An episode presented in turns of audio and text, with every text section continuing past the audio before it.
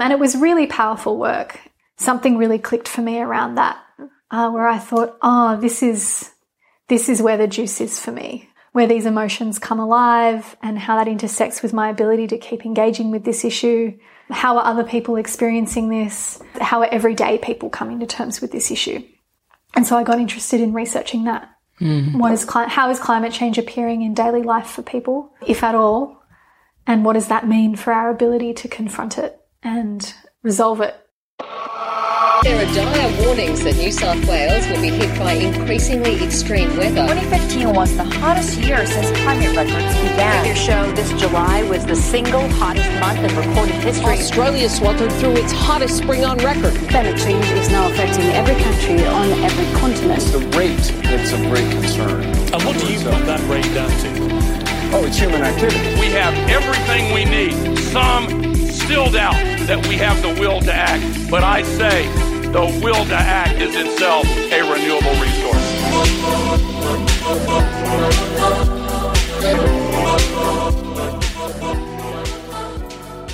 Hello, welcome to Climactic, episode 32.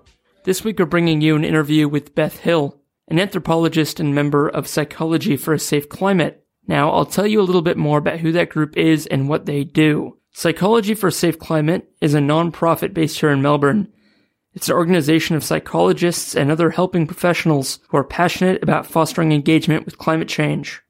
Their purpose is to contribute psychological understanding and support within the community, helping people face the difficult climate reality.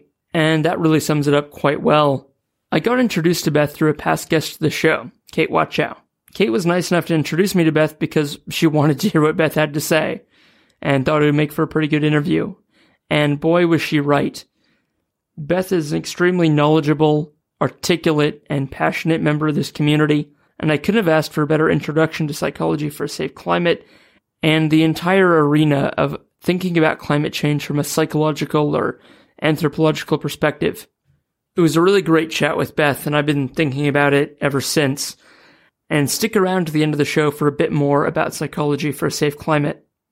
We're in a lovely place to do this recording. You're, you're kind enough, Beth, to have me into your home. This is wonderful up here in Brunswick. I, I don't get up this way near enough, and I just feel so good out in the suburbs with some air and light and, and a lovely day as well in Melbourne, which is great. So, Beth, if I can just set the scene quickly, I heard about Psychologists for a Safe Climate uh, probably a few months ago. There was this adaptation sector summit in Melbourne. It was like the Victorian state government and the city of Melbourne got uh, I was quite interested because there's this podcaster from the States who's coming after this keynote and really pitch why more government groups should get into podcasting and stuff, which was mm. kind of cool. The government brought him out to do that. I'm not sure if anything's happened in that space yet, but psychologists for a safe climate were there and they were speaking on the panels. Were you there on that day at all? No, no, I wasn't there. It's actually psychology for a safe climate as well. I've Just... been calling it psychologists, haven't I? yes. Yeah, we're, we're not limited by profession. We're, it's yeah, that, that sort of, skill set. Right, yeah. That, that, discipline. Yeah, and I mean, most most of our uh, people who facilitate are psychologists. Uh, I'm actually not a psychologist, though, so yes. it's important to me to make that distinction as well. psychologist, psychologist. So, Beth, you as a psychologist, I'm not. Okay, take it all again. Yeah, thank you for that. So, off the bat, we'll, we'll get into what you do and, and how you mm-hmm. got into it here of as soon as I heard about the group, I was really interested because I was right in that stage of just starting to get serious about this stuff, which is probably maybe one of the most dangerous phases of this, where you're faced with overwhelming amount of data mm-hmm. and and facts, and kind of like that person who watches an inconvenient truth for the first time. And it's just like a whole avalanche of new stuff comes at them. Mm. So I was really interested in, yeah, in the group. And I really wanted to talk to somebody about the group and what, what they did. But then I was one of these things where there's there's so many groups to talk to and everything. I kind of let it slide for a while, mm. and then Kate Watchow from Friends of the Earth Act on Climate is a group I'm, I'm doing this podcast mini series with, and she sent me your email address and said you need to talk to Beth. I'm like, okay, this is this is great. Why are you sending me this? And Kate's like, oh, I I really want to hear an interview with her. So I'm like, this is good. I like this mindset. I hope this catches on more. Like, it's a good start. Yeah, just so mm. if, if, you nobody want who you want to hear more about, just send it to Climactic. That's great. I love that. So yeah, Beth, tell us a little bit about your your background. So you're not a psychologist, but how did you get involved with psychology for a safe climate? Let's see. I was at the beginning of doing some research. I was thinking about doing a PhD looking at climate change and looking at particularly what I would characterize as the cultural, social, and psychological aspects of climate change in terms of how it's impacting people, in terms of how people are thinking about it. And I came across Psychology for a Safe Climate, I think back in 2013.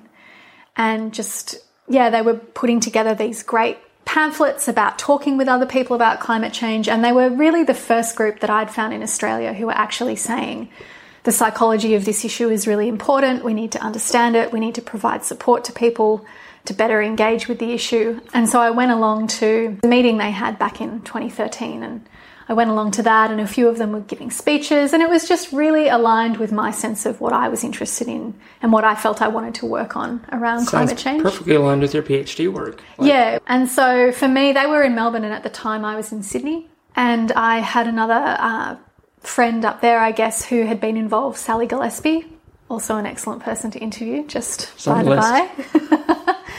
um, You've been called out, Sally.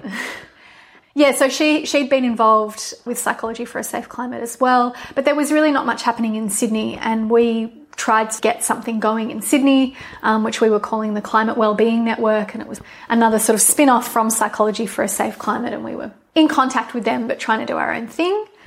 And then I was overseas for a couple of years, and basically I moved back to Melbourne, well, to Melbourne this year, and looked them up and sought them out. And I'd been to their conference in 2015, and that again had been really inspiring. They had Susan Murphy, who's a Zen Roshi, come to speak about her activism and her work on climate change and yeah, really delving into these deeper spiritual and emotional and existential questions that it brings up that that often are left unaddressed, I think, in the way it's communicated in the mainstream. It tends to be about science and data and solar panels. And I mean, all of that's really important as well. It kind of leaves yeah. the human element out of it and how we're meant to actually deal mm. with this time as human beings. Yeah. how we're meant to cope emotionally. Yeah. Can I just ask what a Zen Roshi is? Zen Roshi is a Zen master. So it's mm. like a, a, a teacher in the Zen lineage, in a particular Zen lineage, who's been awarded master status and they teach other students and teach other teachers. And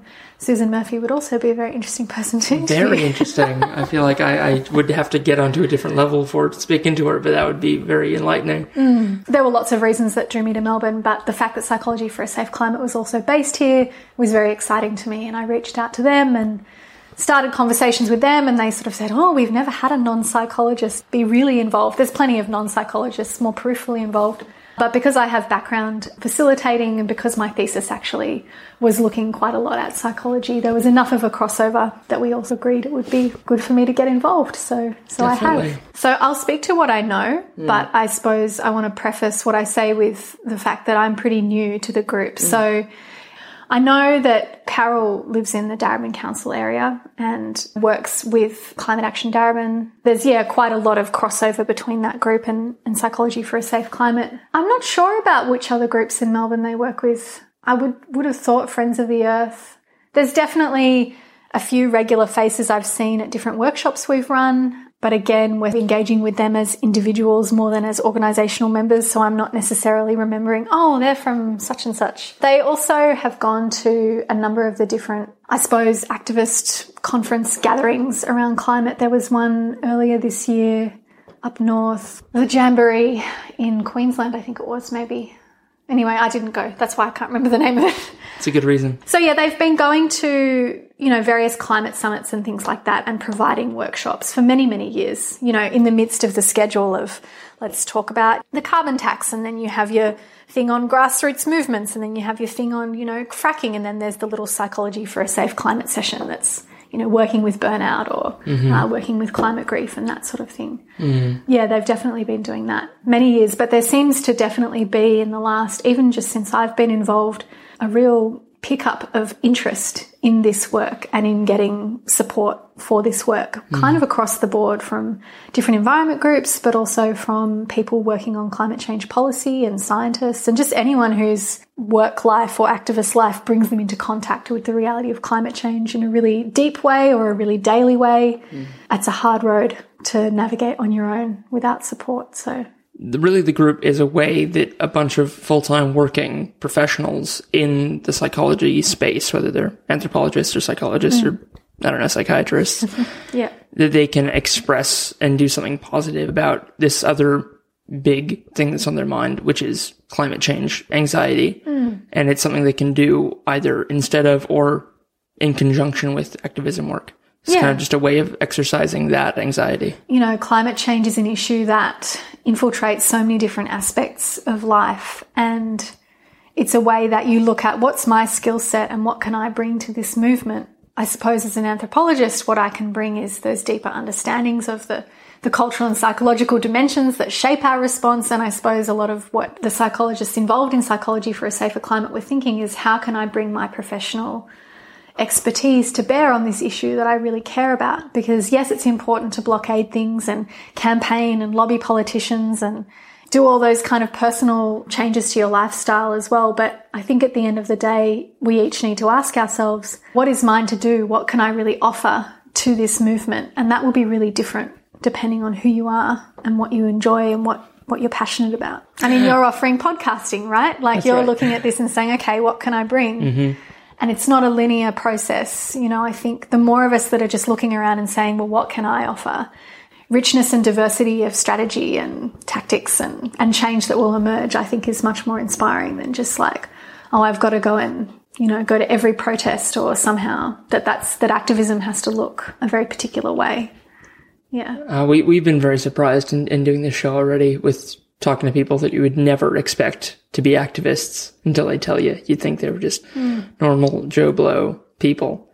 And then like you talk to the people who seem very activisty and everything and the, you know, that's, it's one twentieth of their life, whereas the normal, you know, seeming person, and not to use normal's a bad word. There's no like great way to say it. Like they're not wearing berets and that's like, like 10% of their life. It's just, it's dangerous to start making assumptions about what people who care about the climate should be doing about it. Or yeah, or what a climate activist looks like. You mm. know, I think yeah, there is a huge diversity, and I I think it's also that the necessity of having people doing all the different roles. You know, like I think a lot of mm. the people we think of as climate activists out there on the front lines are doing really important work. Putting their bodies on the line, really pushing a really clear message that this is urgent and this is non negotiable. But then, yeah, you do have a lot of other people behind the scenes, not necessarily. Yeah, it's in really important roles as well, but mm-hmm. much quieter. You have to go Right. looking for what they're doing. Yeah, yeah. It's, it's it's inspiring when you do find people mm. like you know uh, you I would never have thought about psychologists working behind the scenes or anthropologists working in this space Yeah. as well. Yeah. Can I just ask, sort of going back to your like your uni days when mm-hmm. you were studying anthropology to mm-hmm. begin with, what was your engagement with the issue of climate change? Well, during my undergraduate degree, very little. Mm. So, but that was when I became a climate activist. So it was during my university years. So what engaged you in that if, if it wasn't the studies that did it? Well, I mean, I think for me, mine's a bit of a cliched story, actually. I just went to see an inconvenient truth with some friends, and that was, I think, back in 2006. And I obviously had heard of climate change before, but I don't think I'd really clocked it, mm-hmm. the reality of it. And watching that film, flawed as other people have said it is in many ways, for me was a real wake up call. And it was just like, oh, this is the issue of our time. This is what I want to work on through that, I got involved in the University Environment Collective, and then through that, various kind of activist campaigns through the university, outside of the university, and things like that. And then I finished my degree and I started working as a campaigner on ocean conservation, which was a bit of a different direction. But even for me, that felt tied to the climate. Suppose I kept contemplating the issue and really saw working as a campaigner that that wasn't I wasn't well suited to that work. it's really valuable and I'm so glad there are people out there who do it well, but I for me it wasn't where I really felt alive. Hmm. And so I suppose I went back to the drawing board about how did I want to be showing up and contributing. That's hugely important. I feel there's a lot of people, there's a lot of potential for wasted effort and, and squandered capital in this space because everyone wants to be doing something because we all feel the urgency and we all have that release of doing something, but it might not be the right match for our skills. And it really worries me in the volunteer space where you're volunteering in a place and you're feeling good because you're volunteering, but you don't feel like it's the best use of your particular skills. Hmm. It doesn't make you feel like it doesn't make you come alive, like you said. Mm-hmm. And it's okay. And I'm really happy that you, you said that. Like it's okay that people do realize that this isn't the right thing for me. Climate change intersects with everything. There's, there's something that's hmm. right for everyone to do in this space. Yeah. So that's really good to hear that, you know, you realize that campaigning wasn't for you. We've had some campaigners on the show who love it and it does make them come alive and it's great. Mm. Yeah. So it's nice to hear and. I've seen people come don't have to. alive. Yeah. You know, like I, I just remember being in these meetings with other campaigners and thinking they are really enjoying this. I am not, and that for me was a sign that to go back to the drawing board a little bit. So then, after I finished my job campaigning, I took a little time off and thought about, yeah, going back to to do a PhD. And if I was going to do that, what would I, you know, what aspect would I really want to tackle? yeah. And at that point, I encountered a woman called Joanna Macy, who's in the States, and she runs. You familiar with her at all? Or No. sorry, I took your nodding as you. you That's me being was. very amiable, but I shouldn't do that. But like, I, there's so many people in this space, it blows my mind. So Joanna Joanna, Macy. Macy. is an incredible, long-time activist, environmentalist, Buddhist scholar who has come up with this body of work called "The Work That Reconnects." Okay, now I now I think I have heard of that one, but I don't know anything about it. But Hmm. Yeah, that was a Uh, genuine I, I nod. didn't know anything about it either until I sort of happened to find myself at this workshop that she was running. And a lot of the work focuses on grief and, and coming into contact with your despair for the world, um, your personal despair and your despair for the state of the world. And um, a lot of kind of group processes around sharing in that and ceasing to pathologize it as an individual problem, beginning to see it as actually a very healthy response to the reality of what's happening in the world. And it was really powerful work. Something really clicked for me around that, uh, where I thought, oh, this is this is where the juice is for me, where these emotions come alive and how that intersects with my ability to keep engaging with this issue. How are other people experiencing this? and how is how are everyday people coming to terms with this issue? And so I got interested in researching that. What is how is climate change appearing in daily life for people, if at all, and what does that mean for our ability to confront it and resolve it? Yeah. So and you know a PhD changes a lot over four years, but that was certainly some of the groundwork of of my interest in that direction. And I suppose in some ways that it, there is a through thread from that to working with psychology for a safe climate, given that much of what they do is supporting activists around, you know, the very complex suite of emotions present when mm-hmm. you're working on an issue like this. If you take another anthropologist who's just beginning the start of a four-year PhD pro- process right now, and assuming they want to work in the field in, in a contemporary sense and not do historical anthropology work, uh, is it a fair assumption or a safe assumption that like climate change is going to have a huge impact on the work they do? Yes. And so, good. And so, the path you went down of studying the effect of, of grief on mm-hmm. people, especially like grief at the state of our natural world, and could that be taught? Do you think in in a normal curriculum now? Like, do do you think that there is any movement to create like anthropology graduates not having to require this separate passion for climate change that, that you had? I'm sure there's a better question in there, but like, is the the education you had that you kind of synthesized yourself? Mm. Do you think with the trajectory we're on that that'll be like a normal anthropological education in five, ten years? Yeah, look, I mean, I think in terms of anthropology and, and the focus of anthropology, which is usually or historically has been on groups and cultures that are sort of outside the, the West, and particularly looking at groups of people, you know, all over the world who are living in long traditions of Indigenous culture, often in more marginalized places and ways because of the way that capitalism is unfolding and colonialism and all of that. It's inevitable that pretty much any group that you you go to spend a year and a half studying there there will be some aspect of climate change interacting with with their life. And and that would be you know I'm a very non-traditional anthropologist. My my subject people were you know white middle class suburban people in Australia so kind of different again but but I would say yeah you could almost pick you could almost pick any any culture or society anywhere in the world as an anthropologist and and look at it through a climate lens. So I teach at Melbourne University just as a tutor. I teach on a first year anthropology subject and we do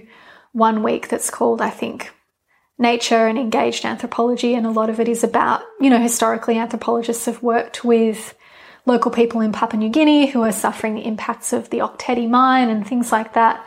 It's very much in the traditional forum of anthropology looking at environmental impact and climate change is in a way an extension of environmental anthropology, but in, in other ways it, it impacts every aspect of life. So I'd say it's it's definitely in the mix in terms of how anthropology students are taught. I don't know. There's not a lot of explicit focus on it. I guess it's more like one of the optional lenses you might want to pick up and focus on hmm. in your research rather than say the topic that needs to be addressed. The way you framed it about anthropology being largely the study of, of groups outside of the West, it's really like anthropology is the way that we've been looking at the world outside of, of us, us being sadly white, white mm-hmm. Western people, both represented here at the table. It's just like, it's the way we've kind of studied not us. So it's not a look at people. It's the people that aren't us. Mm. And, and, that's changing a lot. Yeah. Like that's contemporary anthropology. There is, there's much more ethnographic work that happens in the West as well. And obviously, a lot of the critique of anthropology is the problematic othering um, and mm. exploitation that can occur when you you go elsewhere to try and study, you know, the exotic other. Mm-hmm. Um, plenty of strangeness enough at home to kind of get into questions which about. is why you're in my able to do opinion. your entire PhD sort of based here at home, Yeah. which is uh, great. Yeah. But it's also like that's the lens through which we are seeing climate impacts Right. sooner and faster. And, yeah, and, and, there is a lot of anthropological work on that. Um, because, yeah, people living in the Arctic, people living in the Pacific, there's fascinating work about how their culture is being impacted and their stories of the different seasons and how they relate to their culture and how that's being eroded because because those seasons don't exist anymore or those particular glaciers don't exist anymore. Um, yeah, anthropologists are doing fascinating work about how how people are being impacted very, very directly. That's a, such a deep thread and seam of like actually, because I've never been able to to look at climate change, which is an everything problem, and I, I tend to have sort of one perspective I look at things at in in terms of climate change, which is very kind of dystopian and mm. pessimistic, and it's why I'm doing the show to try to get some hope mm. because I don't have a lot myself. Mm. But like just the lens through bringing back in the thread you talked about the work with grief. And then I think I just had the thought straight away of like, oh wow, it, it was, you could take the grief of, of society felt during Great Depression era United States and say that grief led to the Hoover Dam and the interstate highways and like, just think like in grief in 10, 20 years time is going to lead to seawalls around Manhattan Island. And it's going to be like, it's actually cool being able to connect these physical, tangible changes in like the built world to the emotional feelings of people at the time. Hmm. And that's just, it's a fascinating lens through which to see the world. And like, is there any kind of particular thing, like if you just blank canvas, just climate change up the top, like, what do you see in the near future sort of changing our society because of the way we're, we're feeling about it? Mm. That's a huge question. Just like, Yeah. I mean, it depends whether you want to be optimistic or pessimistic. like I want to be optimistic. I'm naturally pessimistic 'cause I've read way too much sci-fi and, and dystopian stuff. I just, mm-hmm. I've colored my opinions too mm. much, ruined my perspective.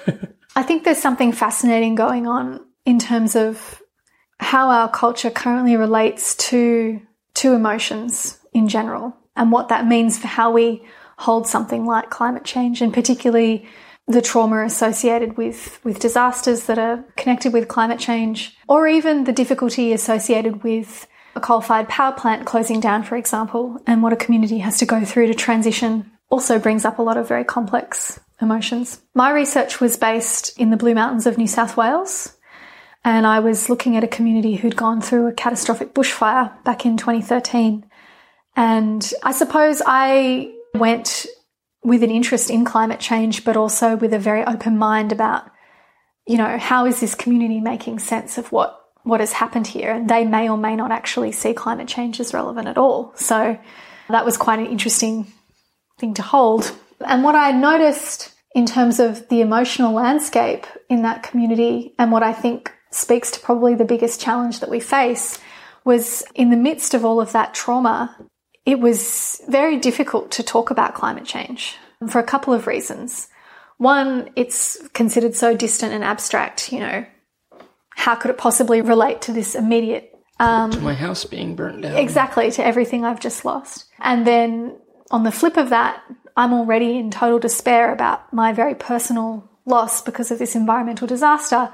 I don't really want an additional layer of, of disempowerment added to that by making it about climate change, which is extremely understandable. And then on top of that, I would say in Australia, and my particular research interest is how we think about and relate to our own vulnerability and our own difficult emotions like grief and anger and even numbness, which can often be a form of grief as well. And what I encountered a lot in this community was both very inspiring in terms of the way that people pull together to really support each other in their vulnerability, but also the additional difficulty in a culture that tells you if, if you're down and out, it's kind of your fault and your problem of, of owning that vulnerability and owning I'm not coping with this. Yeah, so we're in this interesting position um, in the West, and particularly in a country like Australia, where we're both facing a new kind of vulnerability to environmental disaster. But I would say more broadly, you know, there's lots of different vulnerabilities that are coming with climate change in relation to health and, and social infrastructure as well. So we're vulnerable, but in a weird way, we also feel culpable.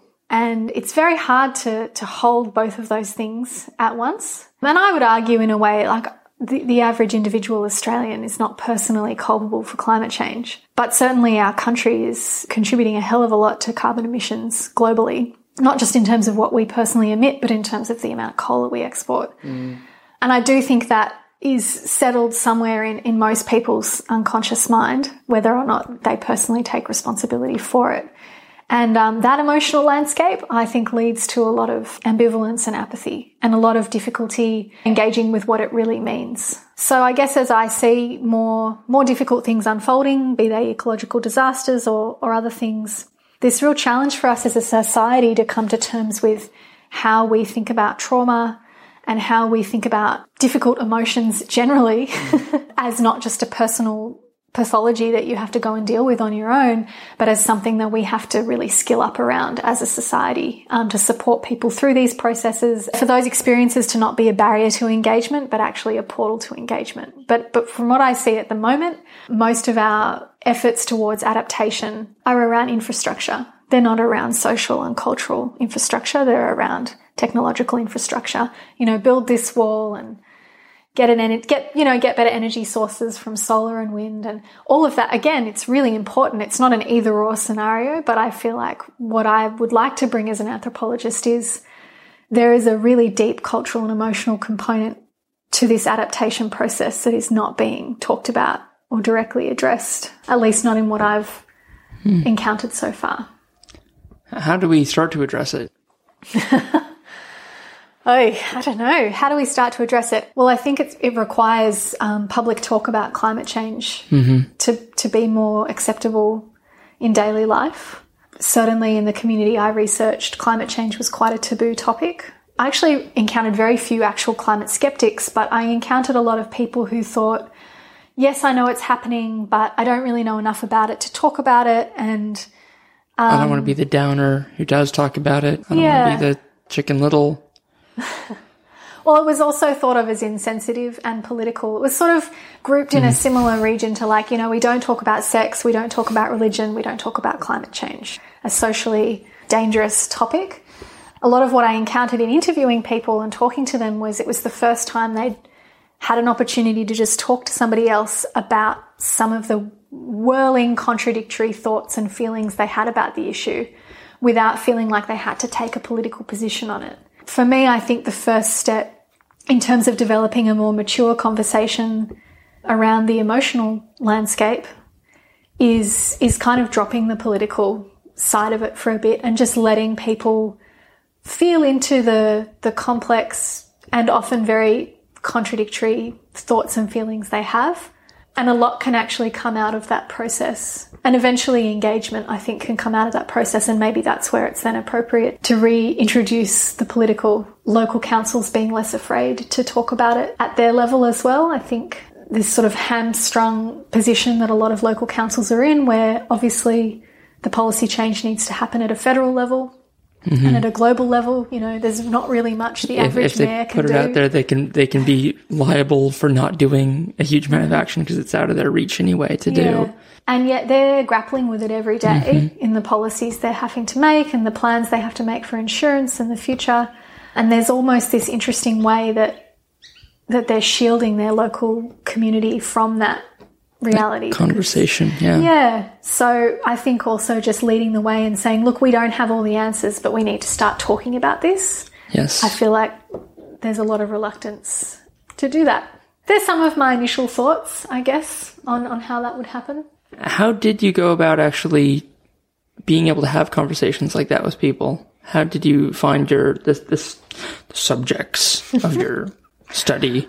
Uh, so I lived, um, I moved up to Springwood in the mountains and I lived there for about 18 months. So that's step number one. Yeah. Pick a rural community. Or yeah. Well, you could pick a community anywhere, really. I mean, the Blue Mountains is just on the edge of Sydney. Um, and a lot of people who live now. there actually Yeah. commute into Yeah. the city. It's probably more a suburban community than a rural community. I did the traditional anthropological thing. You pick a field site, you live there, you learn the language. I mean, in my case, I already spoke English, so that was quite easy. There's usually, um, yeah, nuances to, to the way that people speak and, and inhabit that world that you need to sort of become familiar with. And I volunteered at the community centres up there. Mm-hmm. Met a lot of people that way. Met a lot of people who were working on the recovery process after the fires. Mm-hmm. Yeah i had a friend who happened to be working up there. There were a few just really interesting coincidences that that worked out quite well and just really slowly built trust and tried to come to terms with what had happened in, in, in so much as you can as an outsider it is a very strange position to be in mm-hmm. as a researcher this sort of insider outsider status Yes. You're, you're trying to get to the very core of a community, but it's a community you've just come into. Yeah, I was up there a good six months before I formally interviewed anyone. And for the most part, I wouldn't talk about climate change with people, partly because that was what was socially expected. It would have been disruptive. so I was just sort of following the social norms, but also because people tend to have a really preconceived idea about what you mean when you say, What do you think about climate change? They think you're asking about the science, usually, or the politics. And as an anthropologist, I was interested in the very daily lived experience of people in relationship to this bushfire disaster and in relationship to environmental change more generally. Like, how did they connect with the bush and the trees? How were they rebuilding or not rebuilding? All of these questions that, to my mind, if you could answer them, you would begin to build a picture about how they were thinking about climate change. Mm-hmm. But there's no way you would actually get that answer if you asked them directly about mm-hmm. it. But in the interviews, I would. And sometimes people were quite surprised. I had a few interview subjects be like, oh, I didn't realize there was going to be anything about climate change in this interview. And was always a bit of a funny feeling for me. Yeah, knowing how central it was in my heart and also having to hold the reality that for most people, it's just not, it's very far down the list. yeah. Um, or actively avoided. Yeah. And having to honor that as well. Like having to be like, yeah, fair enough. That's a completely acceptable What, place for that to live, I think, given that- what you've just been Was through. that a frustrating experience though? Having to be like, you guys have just lived through a terrible bushfire. This is simply a symptom of a, a, a system. Hmm. And can we not talk about that system? This is like living in the Pacific and not talking about hurricanes. This is like, yeah, it's complex. So yes, um, there definitely were parts of me that felt frustrated. Like this, this should be the time that we're really getting into this topic and trying to confront it.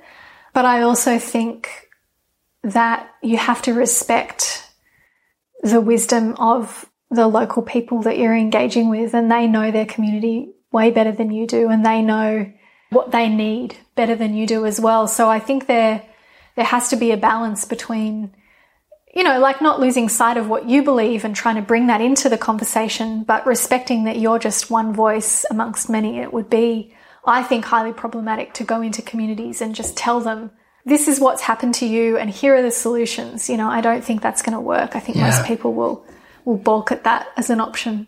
So I'm sort of more interested in a more partnered dialogue with communities about what matters to you. What are you grieving? What are you celebrating? How do we then connect that with climate change for you? Maybe you make that connection, maybe you don't. How do we just start hmm. building a conversation that's meaningful for you at the local level. And I think jumping straight to climate change doesn't necessarily do that. But excluding it altogether doesn't do it either. No, So- and it was very clever the way you did ask all the questions that kind of ring the periphery of the question Hmm. and, and get all those data points to basically be able to piece together what their thoughts on climate change are. If they were willing to rebuild in the exact same spot again with no Hmm. differences, it's like, oh, you think this is never happening again. Well, I mean, no, I, I would say most people, they've been living with bushfire in that area f- for years. Um, and they fully expected that there would be another fire again. And that was kind of part of the problem, actually. It was very difficult. Much of the debate after the fire happened, it was about whether or not the fire could be characterized as normal. And a lot of the debate about the fire, I actually heard as debate about climate change.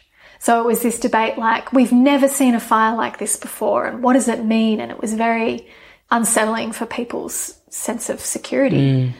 And then other people trying to say, no, no, we've always had fire, and fire's natural and fire's normal.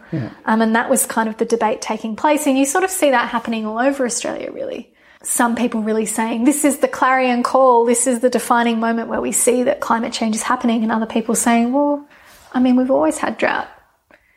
And, and I actually think that both of those things can be true at the same time. And if you try to tell someone, well, no, you have never had a drought like this, and you try to negate their actual experience, you're not going to get anywhere. That lived experience is real and important. It needs to be understood and respected. And so, in terms of the locals, the way they talked about fire was, yeah, we'll have another fire here in 10 years, but we'll be better prepared and we're building, we're building better houses, we're building back better. And some people weren't rebuilding. I I definitely met people also who said, I'm not rebuilding. It's going to happen again and it's going to be worse because of climate change. Mind you, they had just moved somewhere else in the Blue Mountains. So they weren't exactly. This Leaving is the, the contradiction, right? Yeah. There was lots of um, people don't behave consistently when faced with these kinds of questions in their lives. There's a lot of things in the mix. Absolutely. It is still just one factor in a very complex tapestry. Yeah, exactly. And I think my interest is in holding that complex tapestry, not just trying to front and center climate change all the time, but to just keep weaving it in there, to just say yes and this where possible.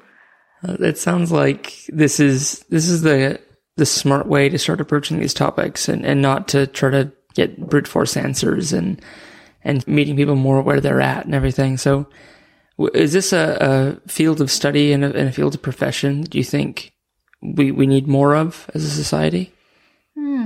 Uh, Do you think that know, at the end of the day, like we, we want to restore a safe climate, which is not what we have now, and it's not what we're on track for. Mm. So, like, do you think by having more practitioners within psychology for safe climate, but also just people who are studying these applied soft sciences or like you know mm. human sciences, mm.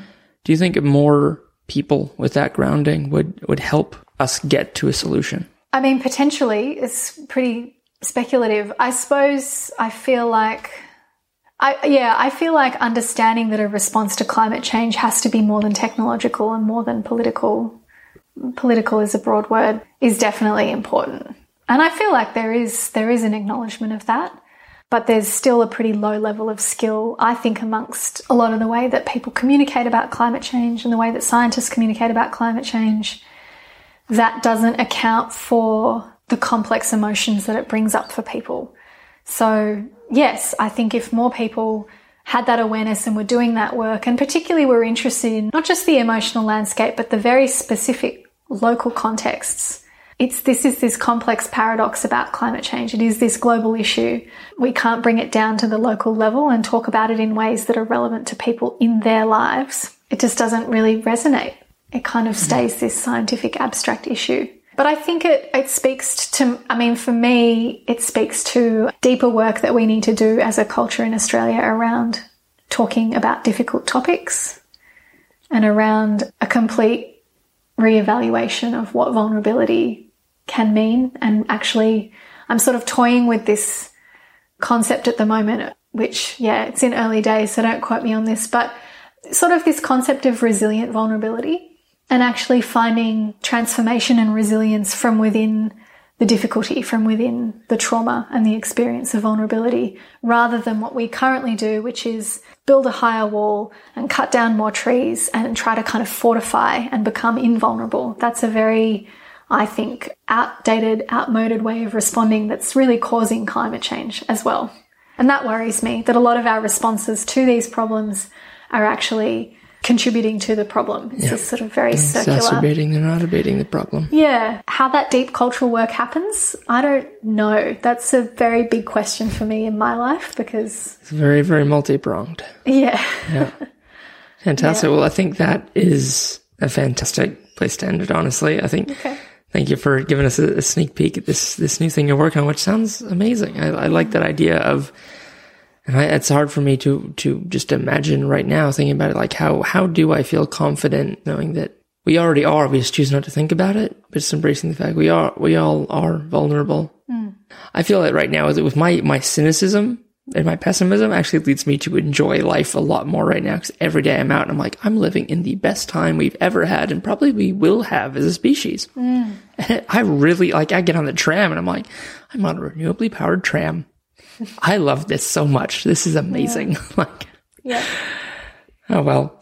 Also like I, my two years I spent in China breathing you know like terrible air and being in the post apocalypse for two years was like oh yeah Yeah, and it's, Wherever we it's are. scary to imagine what could be coming. You know, that is, it's a lot to be walking around with Hmm. every day. And um, I think a lot of people think it's just their own thing. Just even starting to talk about it, I think helps. Yeah. Yeah, We're, we're all in that exact place. Even if you're not thinking about it yet, as soon as you become aware of the facts, you're going to be right there in Mm, that mental place. mm-hmm. Yeah, There's ways to live there. yeah, and there's ways to, I think, to find the flip of something like fear, which is courage, and the flip of something like grief, which is love. And knowing that you, you don't actually get to have one without the other. And a healthy, mature approach to that goes a really long way. Because you stop treating grief and fear as sort of abhorrent things that need to be banished in order for you to function, right? Be that happy, productive member of society. Sort of Sort of make space in your life for them and, Yeah. Mm-hmm. and treat them as the natural things that they are. That's beautiful.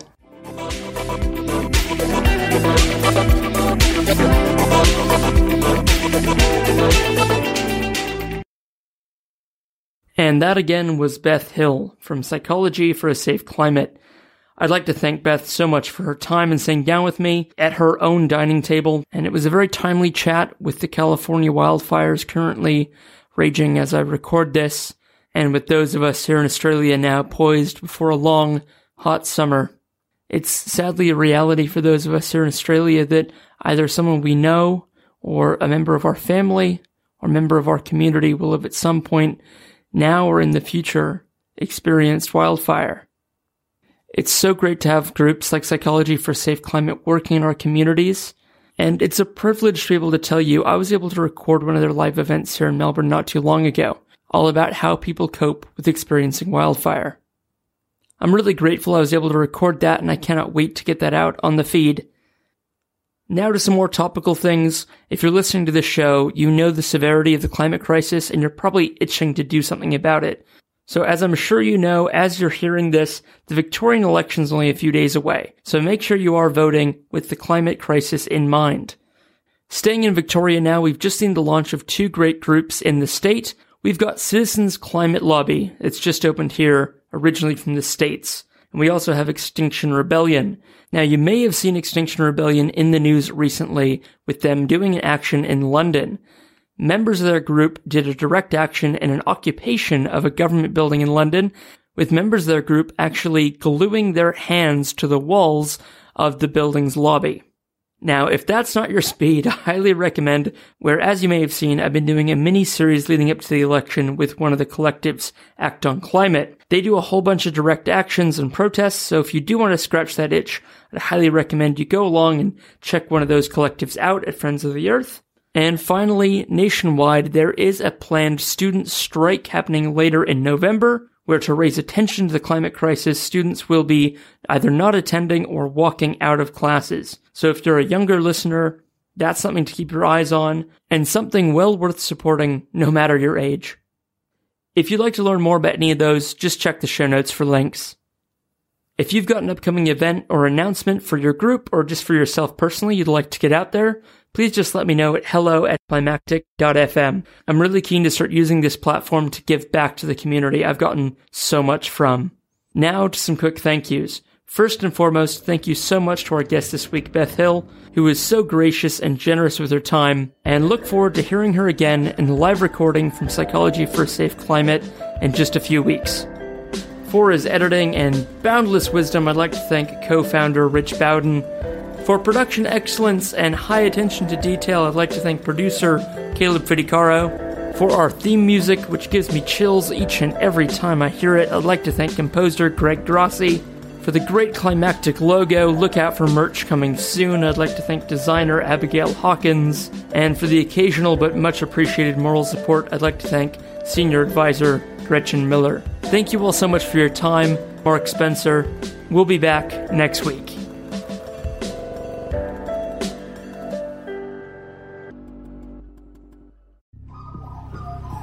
The Climactic Collective. This show is produced by Hear Media, a boutique audio agency in Narm, Melbourne. To learn more and get in touch, head to hearmedia.studio. That's H E R E media.studio.